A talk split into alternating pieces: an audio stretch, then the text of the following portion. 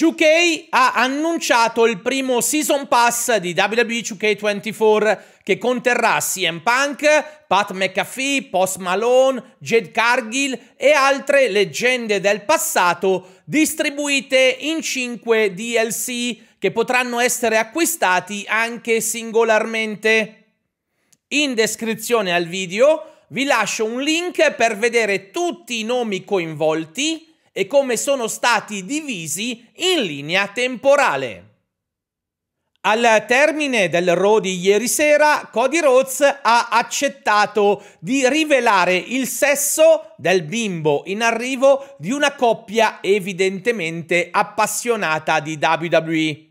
Un'altra ulteriore testimonianza del grande lavoro che l'American Nightmare sta facendo come uomo immagine della federazione vicino ai fan, raccogliendo il pesante testimone lasciato da John Cena.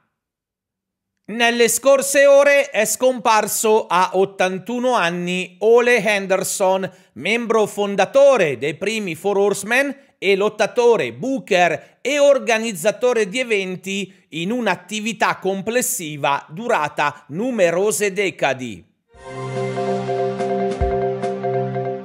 Stando a Fightful, al momento Piper Niven sarebbe lontana dal ring a causa di un infortunio alla mano non meglio precisato, anche se la cosa più probabile è una frattura. Per chi ama le statistiche, Roman Reigns al momento pare aver ottenuto 999 vittorie in WWE. Dovesse prevalere a WrestleMania farebbe cifra tonda, arrivando a 1000. Secondo voi ce la farà? Sui social, Bronson Reed ha rivelato che il nome di suo figlio, nato pochi giorni fa, sarà Deja.